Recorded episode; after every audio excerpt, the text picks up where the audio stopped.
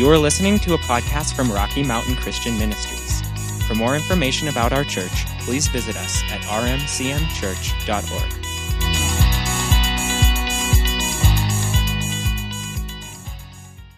I want to talk to you this morning about faith and peace. Faith and peace.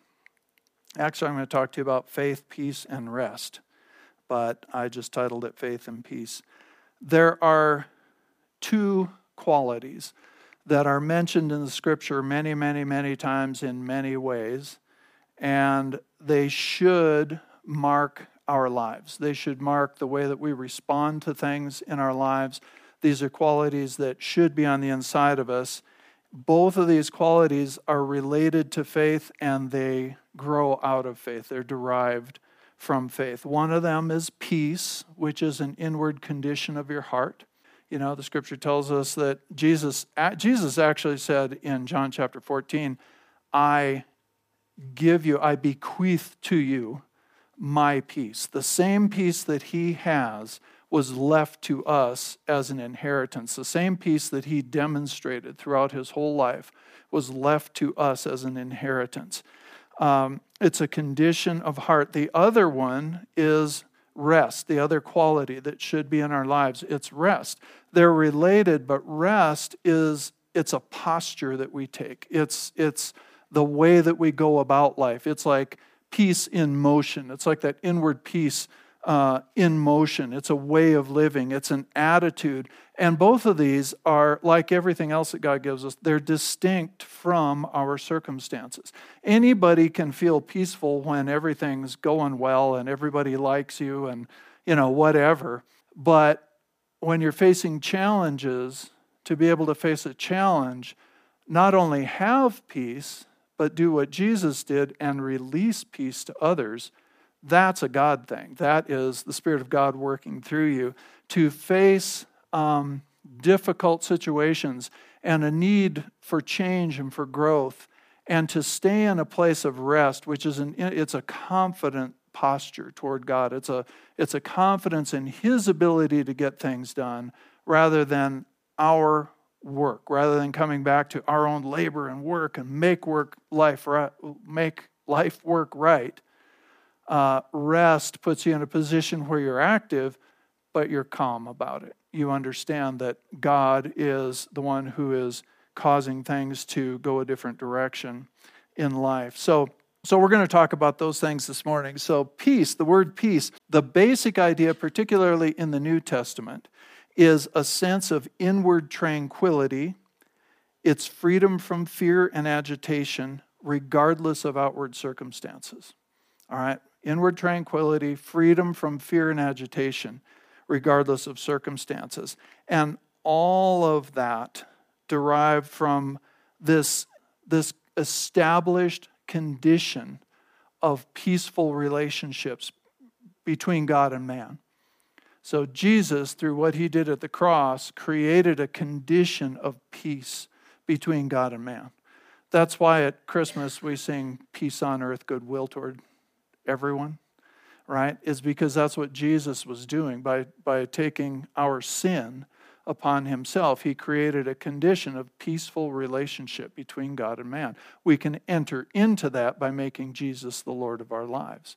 All right? And out of that knowledge and that understanding, that revelation that I'm okay with God because of Jesus, not because of me, out of that comes a peace of heart and a tranquility of heart where you know things things don't worry us. They don't get under our skin. Fear doesn't find a place to lodge in our life all right? So then rest means this word rest and we're going to look at both of these as we go on here means to cease from striving in self effort cease from striving in self effort toward your relationship with God. So it eliminates religious works as a, as a means of being right with God. It eliminates if I do this and do that and do all of this right and, and working and laboring to try and do everything right so that I can have this relationship with God. Well, that's not how it works. We have a great relationship with God because of what Jesus did. We have to receive it by faith. It is, a, it is an act of grace. So, um, this rest is this place where we just stop striving after all of that. And also, we stop striving to make all the different facets of our life work right. And it, and it again, let me read this to you. It's from uh, Vine's dictionary. It says, Christ's rest, the rest that we've been given, is not a rest from work, but in work. It's not a rest from work, but in work. It's not the rest of inactivity, okay, but of the harmonious working of all the faculties and affections of will, heart, imagination, and conscience, because each of those has found in God the ideal place for its satisfaction and development. So, in other words, your affections are engaged with God, your will's engaged with God, your heart, your imagination, your conscience, all of these things are engaged with God. And so, yeah, we're going through life. We're busy with the Lord. We are co laborers with Him, we are working with Him. But in that, there's a place of rest. There's a, and, you know, um, this has been demonstrated since the very beginning. God in creation took the seventh day, right, and rested from his labor. That's a picture of where we are supposed to live. The Old Testament idea of Sabbath, where everybody had to cease from work and trust God. I mean, back when they were in the wilderness, they also had to stop gathering food, and it would last through until the next day. It would last through. And, and there was this, so it's this picture of trusting God and therefore being at rest. But it doesn't mean there's no activity. I hope this is making sense to you. It's, it's a place where that Old Testament picture of Sabbath, now in the New Testament, tells us Jesus has become our Sabbath rest. It's something we should live in every single day. We can live in this place of resting in Him. So, all of these things are related, and all of these things come out of a place of faith. And the reason I feel like this is so important right now, this is always important, but right now, fear is being presented to us in a really increased measure. And if you just look around and you spend any time on social media and you listen to the news at all, you listen to you find that there are, and I don't say this critically, there are people who are absolutely terrified right now about their lives, and whether it's about this virus itself or the effects of it going forward. And all of that is serious. But we fear is never your friend. Fear, scripture tells us God has not given us a spirit of fear. And the reason for that is because he doesn't have a spirit of fear to give. He hasn't given us a spirit of cowardice, a spirit of fear, a spirit of agitation where we would live our lives in this place of just constantly being afraid of what's going to happen next. How is this going to work out? Where, how am I going to pay this bill? How am I going to pay that bill? How am I going to, um, how am I going to go forward beyond this? Am I going to get sick? Am I going to catch it? Am I going to do this? You know, there's just so much fear out there. And honestly, for me, it just breaks my heart to see people in that place. And I will admit, it frustrates me when I see believers in that place because fear has no place in us. It should be not even be able to find a place in us. When, when we're met with a challenge like this, there are a lot of legitimate responses. There are a lot of, it is a serious situation. One of the good responses is compassion for people who are sick or are uh, alone in this and are housebound. There, there are just, we, we can have an outflow of generosity. We can respond to this in a completely different way. But, but if you're finding in your heart that fear's rising up, you just need to recognize. I'm not saying all of us have that happen. There's a temptation to fear, but don't take it in. Don't let it put roots down in your life, in your heart. You can guard your heart you can stop listening to the stuff that's making you afraid. And it's, it's not the whole thing. Denial is not the whole thing. But sometimes we've got to shut out some of the voices and we've got to listen to His voice because listening to His voice will bring faith up in your heart and faith will produce peace in your heart. And then you can take whatever action you might need to take. All of us are changing some of the things that we're doing. But man, if you're finding fear, don't get condemned about it. Don't get a, you know, don't go that direction. but recognize this is an enemy. It wants to take down your life. And if you let it in in this place and you start repeating, believers, dear family, stop repeating all the garbage that is out there. Your words have a lot of power. You can communicate without projecting fear and depression or anger or you know whatever it might be don't let that stuff get in you and start being abundant in your heart and pouring out. That's not helping the situation. We need to be people that are found walking through this in a place of faith, taking godly direction, doing what the Lord's showing us to do, and living a godly life through this. If everything that we said we believed a month ago was true, then we need to just keep living it. We need to just keep living it. You can be free. If you're struggling with fear, you can be free. In the book of Job, one of the things that's one of the biggest misunderstandings in the book of Job, the, the biggest key to understanding that book and everything that happened to him is the statement that Job himself made that the thing that I have so greatly feared has come upon me. All right? Both faith and fear attract spiritual activity. Fear attracts spiritual activity that you don't want in your life. Faith attracts the activity of the Holy Spirit. It puts us in that place of moving in God. And so fear is, it's just never your friend. All right? So I want you to look with me over at Mark chapter 4. Mark chapter 4. I don't have any of these verses up for you on the screen this week. Maybe by next week I'll be there. Mark chapter 4, we're going to begin in verse 35. Very familiar story. Most of you uh, will recognize this.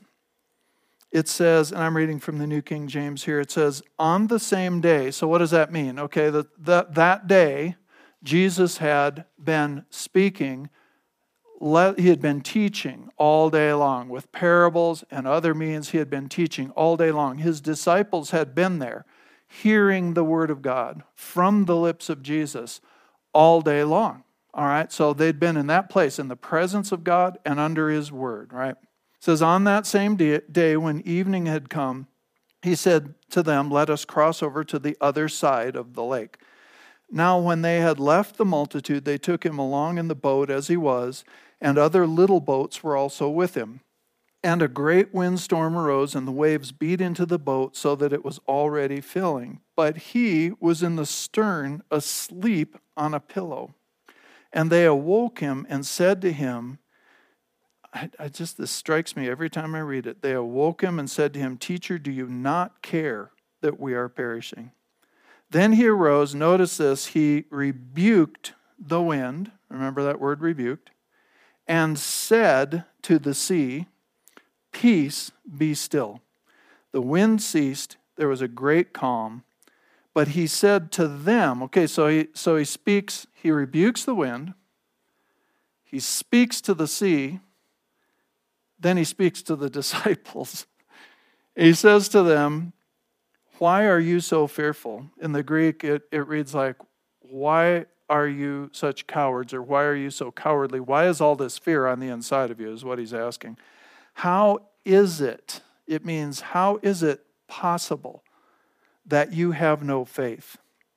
And they feared exceedingly, so this helped. No, this is they, you know, they, they feared reverentially here about the miracle they'd just seen and said to one another, Who can this be that even the wind and the sea obey him? All right, so again, on that same day, so they'd been in his presence all day. They'd been in the presence of God, they'd been hearing his word. All right. And the, the question that comes out of them, this big storm comes up. It's very real. They're in very real danger. And the question that uh, comes out of them to the Lord is don't you care? They, they essentially accuse God of not caring about them, not loving them, not caring about them. You know, this can be uh, God, don't you care? If God's real, why would He allow? You know, uh, if if God, where are you? Can, you know, we addressed all this a couple of weeks ago. We addressed some of those ideas, um, but it's frequently when things hit, when things hit the fan, okay, in our lives, people will ask, God, where are you? Don't you care? Do you even know this is going on? How come you're not here? You know, they ask those kinds of questions. And that's what the disciples asked at this point. And a lot of really bad doctrine has come out of that sense that people sometimes have in their hearts. What Jesus did, he didn't respond to that. He asked him a different question later. He didn't respond to that. God always cares. God is always there. He's made that really, really clear. But what Jesus did, he did deal with the problem before he began to dig into what was going on in their hearts. It says he rebuked the wind. The wind was the invisible force behind the waves that were battering the boat. So there was a there was something you could see and there was something behind it that you couldn't see. So this wind came up and it started bringing up these waves and battering the boat. He rebuked the wind. What that means is that word rebuke means to admonish strongly with urgency and authority.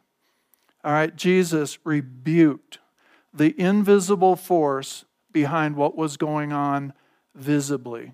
All right, we do that in prayer. We rebuke the demonic force behind something. You have to deal with the spiritual realm. We rebuke the demonic force that is behind what's hitting us physically. All right, this word rebuke means to restrain. I love this. It means to snort with anger or indignation and to charge strictly. So you can see Jesus wakes up and and all this is going on and his disciples are in a panic. He snorts with indignation. There's this righteous indignation like who Satan are you to throw this? And he rebukes the wind. And it just reminds me of, I always think of David's response when he came into that battlefield with the, you know, the armies of Israel being held off by the Philistines and this one giant. And, and he said, Who is this uncircumcised Philistine that he should resist the armies of God. I mean, he was just indignant about it because he knew that guy has no covenant. He has no right. He has no ability or authority over the armies of the living God. That same thing, have you ever felt that? I mean, I've felt that a lot of times praying over things and over people. This indignation will come up that you know is just the Holy Spirit that just says, You have no authority here to do this. So Jesus rebuked that invisible force and then he said to what was going on visible he spoke to what was going on in the in the natural which we see him do this. He spoke to a tree too. Remember that? He he spoke to it. And and so he spoke to the visible result of the invisible force. And so this just means he spoke a word with quiet authority. He gave an instruction. He told the waves what to do okay so Jesus responded to that natural circumstance by releasing the peace that allowed him to sleep in the back of the boat through a storm. How was it that he was asleep and everybody else was running around like chickens with their head cut off. How was it? It's because he had this peace that grew out of quality time with his father, out of relationship with his father, out of seeing and hearing what the father was saying and doing, out of having that kind of relationship. Jesus lived in a place of peace. Uh, I've heard I've heard people say, you know, there was no storm where Jesus was. You know, he was in the storm, but in his heart, in his life, in his mind, there was no storm. There was peace. And the way that he dealt with that storm, he rebuked the wind and he spoke to the waves. But what he was doing through that was releasing the peace that was in him, and a great calm came over that natural setting. It's um, that peace that was in Jesus and is ours by inheritance, that peace in you, the scripture tells us in more than one place, in more than one way, is transferable to the outside world. Jesus talked, remember, about his disciples going into a home, and he said, you know, if the, if the place is deserving, if they're receptive, is what that means, you can release your peace into that home. And if they're not receptive, let your peace return to you. Okay? The peace of God that passes all understanding that can live in our hearts is transferable to the outside world. You can release that peace that's in you if you have it. You can release that peace to the world around you, to people's hearts around you. You can bring peace into somebody's home. You can bring peace wherever you go. You know, Jesus telling his disciples, when you go into a house, if they're receptive, you know, let, let your peace flood in that house. The implication there is he expected his disciples to be carrying peace, not carrying fear. He expected that this was going to be their lifestyle, that they were going to be carrying peace. Let me read this to you from Philippians chapter 4, verses 6 and 7. It says, Do not be anxious about anything, but in everything, by prayer and petition with thanksgiving, so that's gratitude, present your requests to God, and the peace of God, which transcends all understanding, will guard your hearts and minds in Christ Jesus. I just feel like I need to go over and uh, let's read that. Read a little farther in that. Philippians chapter 4. So let that peace, which stands guard over your hearts and minds in Christ Jesus, I'm reading from the Amplified here. In verse 8, it says, finally, believers. So here's how you do that. All right, because you're because you're sitting there, some of you are sitting there saying, Well, that's great, but how do I have that peace on the inside? He gives us the instruction. Philippians chapter 4, beginning verse 8. Finally, believers, whatever is true, true, true, that, that means aligns with God's word. Okay? Whatever is true, whatever is honorable and worthy of respect, whatever is right and confirmed by God's word, whatever is pure and wholesome, whatever is lovely and brings peace, whatever is admirable and of good repute, if there is any excellence, if there's anything worthy of praise, think continually on these things. Center your mind on them and implant them in your hearts. Okay, the things which you have learned and received and heard and seen in me, practice these things in daily life, and the God who is the source of peace and well being will be with you. Did you get that? You need to go back and read through that after we're done here. We need to think about what you're thinking about. What are you thinking on continually right now or anytime? What are you thinking on? What are you implanting in your heart right now? This gives us a really good list, a really comparative list. We can look at this, and then we can look at what we're saying, what we're writing, what we're putting on social media. Does it line up with this? If you want the peace of God that passes all understanding, this is how you get it. You deal with your thought life, you deal uh, with what you're thinking about, the conversations you're having. And if that means you have to cut off some conversations, well, that's part of the deal. That's part of what we have to do. There are, there are people you don't need to be listening to. There are things, uh, and you don't have to hate them. You don't have to talk, don't talk bad about them, but don't let what they're putting out into you. You, you've got to be the one putting things out into them. All right, so very quickly, We've got a few minutes left here. Um, rest, we've been talking about peace. I want to switch over to rest. This place of rest that I described to you earlier, this place of we're busy with Christ, but we have this rest in our hearts. We're not tr- striving in our own abilities. That was God's original intention for, for the way that we should live, and it's still available to us. In the garden, okay, life was lived from trust and relationship with God. They were busy, they were they had they were taking dominion they had stuff to do but the trust was in god. They weren't trying to do it all in their own ability all right? After the fall god gave this gave the sabbath as an image as a as a picture of the rest he intended to bring for all time through christ all right? And then in the new testament in the book of hebrews we're told that this faith rest is still available to us today. So let me give you a couple of verses on that. Hebrews chapter 4 verse 1 are you still with me can't hear you. Are you still with me? That's better. Okay, therefore, while the promise of entering his rest, Christ's rest, still remains and is freely offered today, let us fear, that means let us be, be cautious, you know, have, have this in mind, in case any one of you may seem to have come short of reaching it or think he has come too late. The idea here, if you read, you need to read chapters 3 and 4 and the whole rest of the book. But um, the idea here is that we should never think that any promise from God is beyond our reach or that we've missed it because we're not good enough or God doesn't want to give it to us, He just gives it to others, that, that kind of thing. This rest is produced by faith in God, and faith in God is produced by hearing and receiving His word.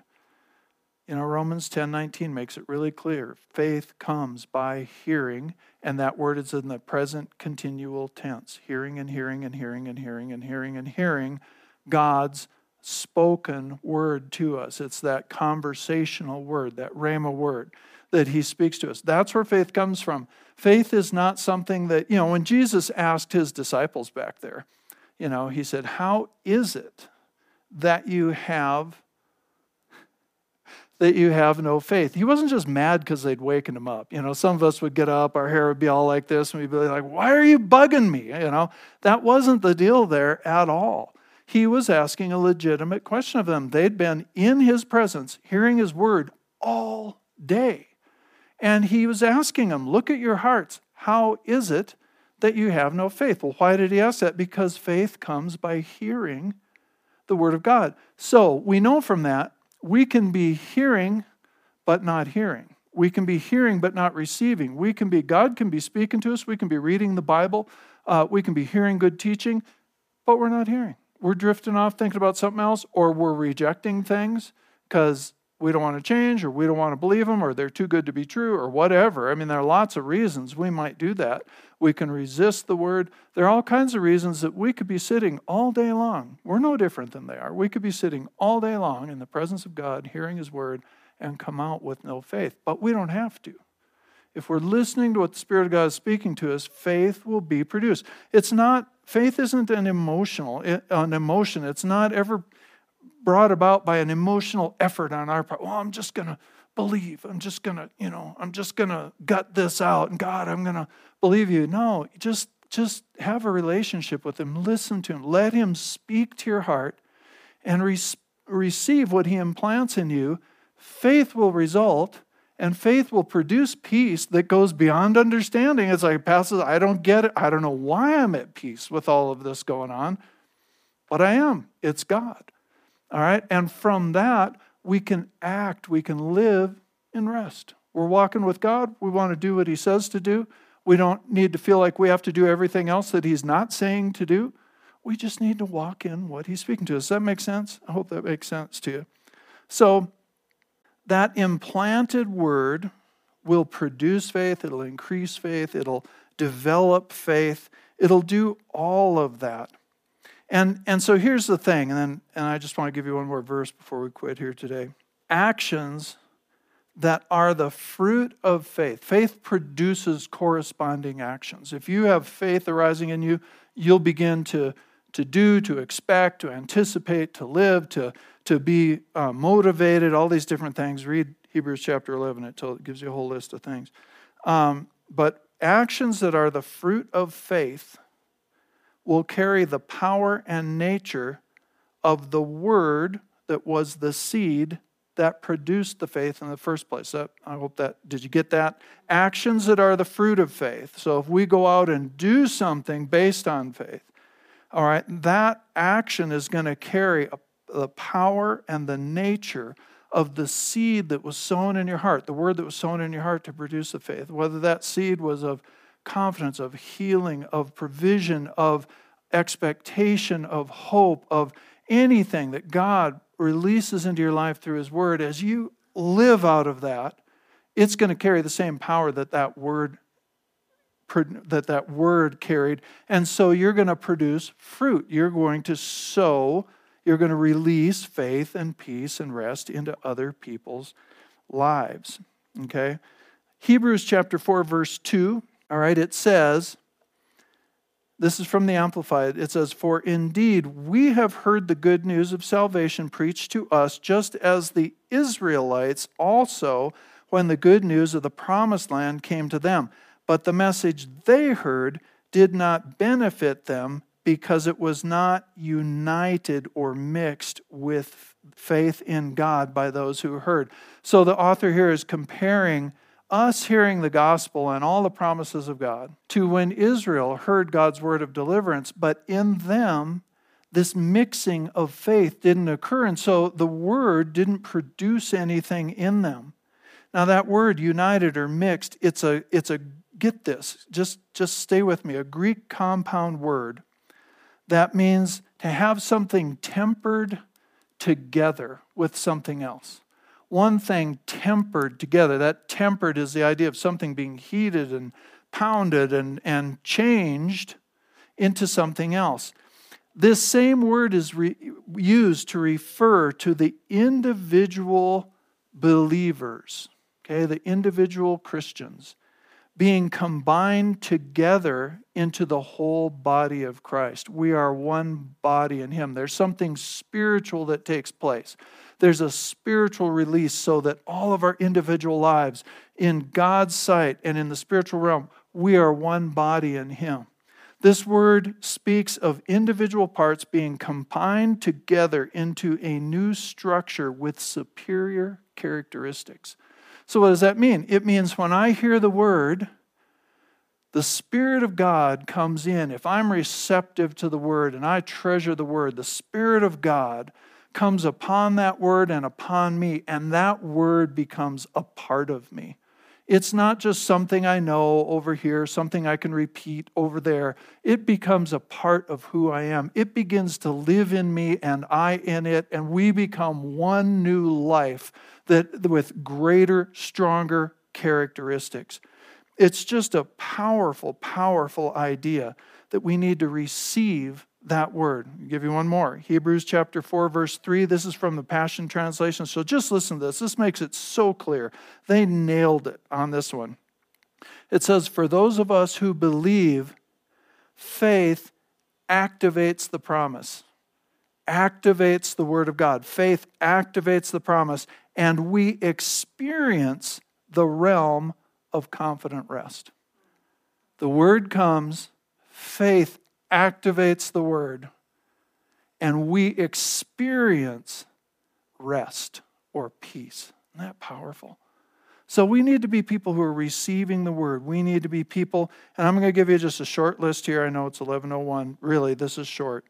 Uh, but the Lord spoke. This is where this started. A couple of weeks ago, we were in here praying. Lord just gave me this list, so I need to give it to you. But a lot of people get confused about what faith is and isn't, and so let me just give you this. Faith does not need to reject good practical wisdom. Faith does not need to reject good practical wisdom, but it also does not see natural things as the ultimate authority and foundation for life. What does that mean? That means I can take medicine and still have my faith in God for my healing. It means I can we can stop meeting together for a little while while this thing passes over, passes through. Let's not say passes over. We'll take that up next week.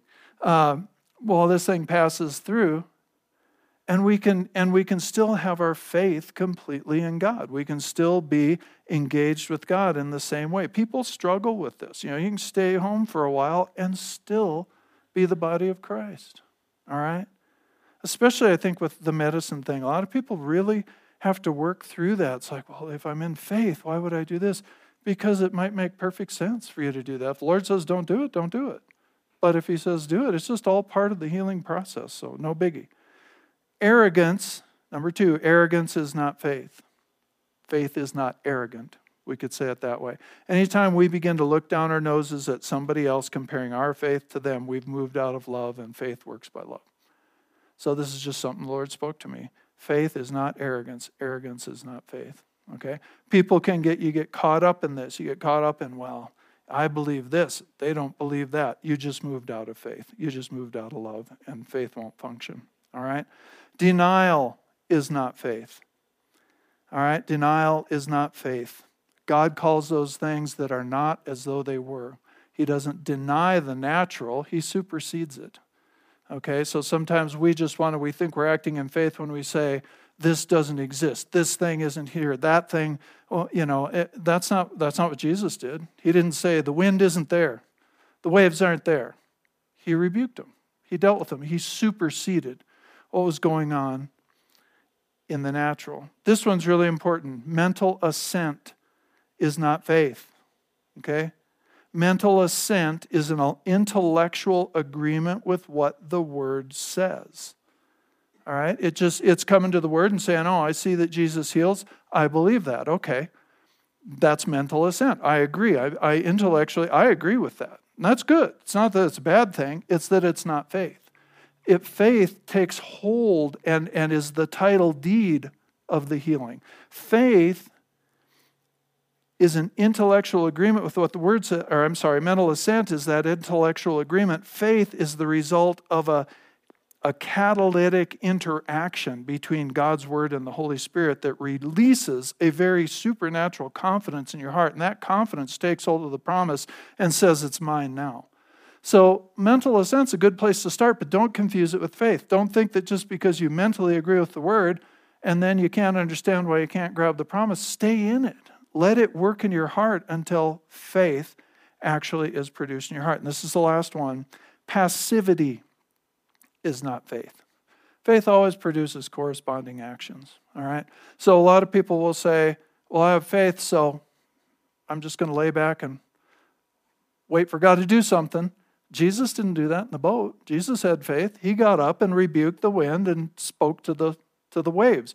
He, he did something. The faith will always motivate us, it'll move us to do something. So just passivity on its own is not faith.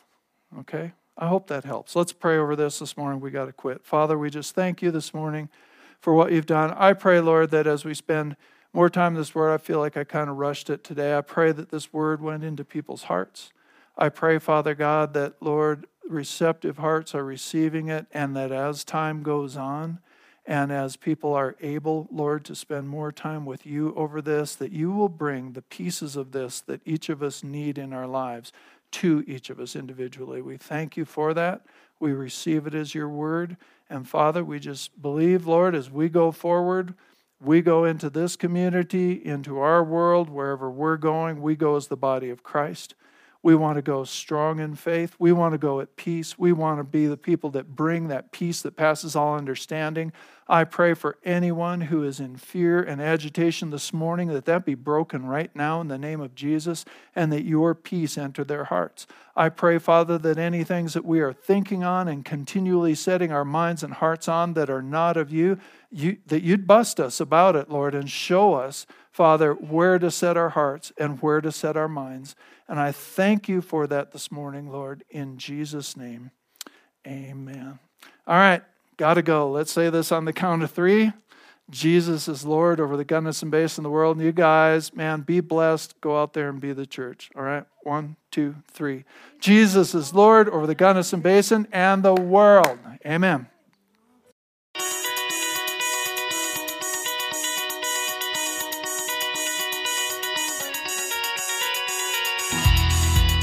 Thank you for listening to this message from Rocky Mountain Christian Ministries in Gunnison, Colorado. We hope you will visit us at rmcmchurch.org, like our Facebook page, or subscribe to our messages on YouTube.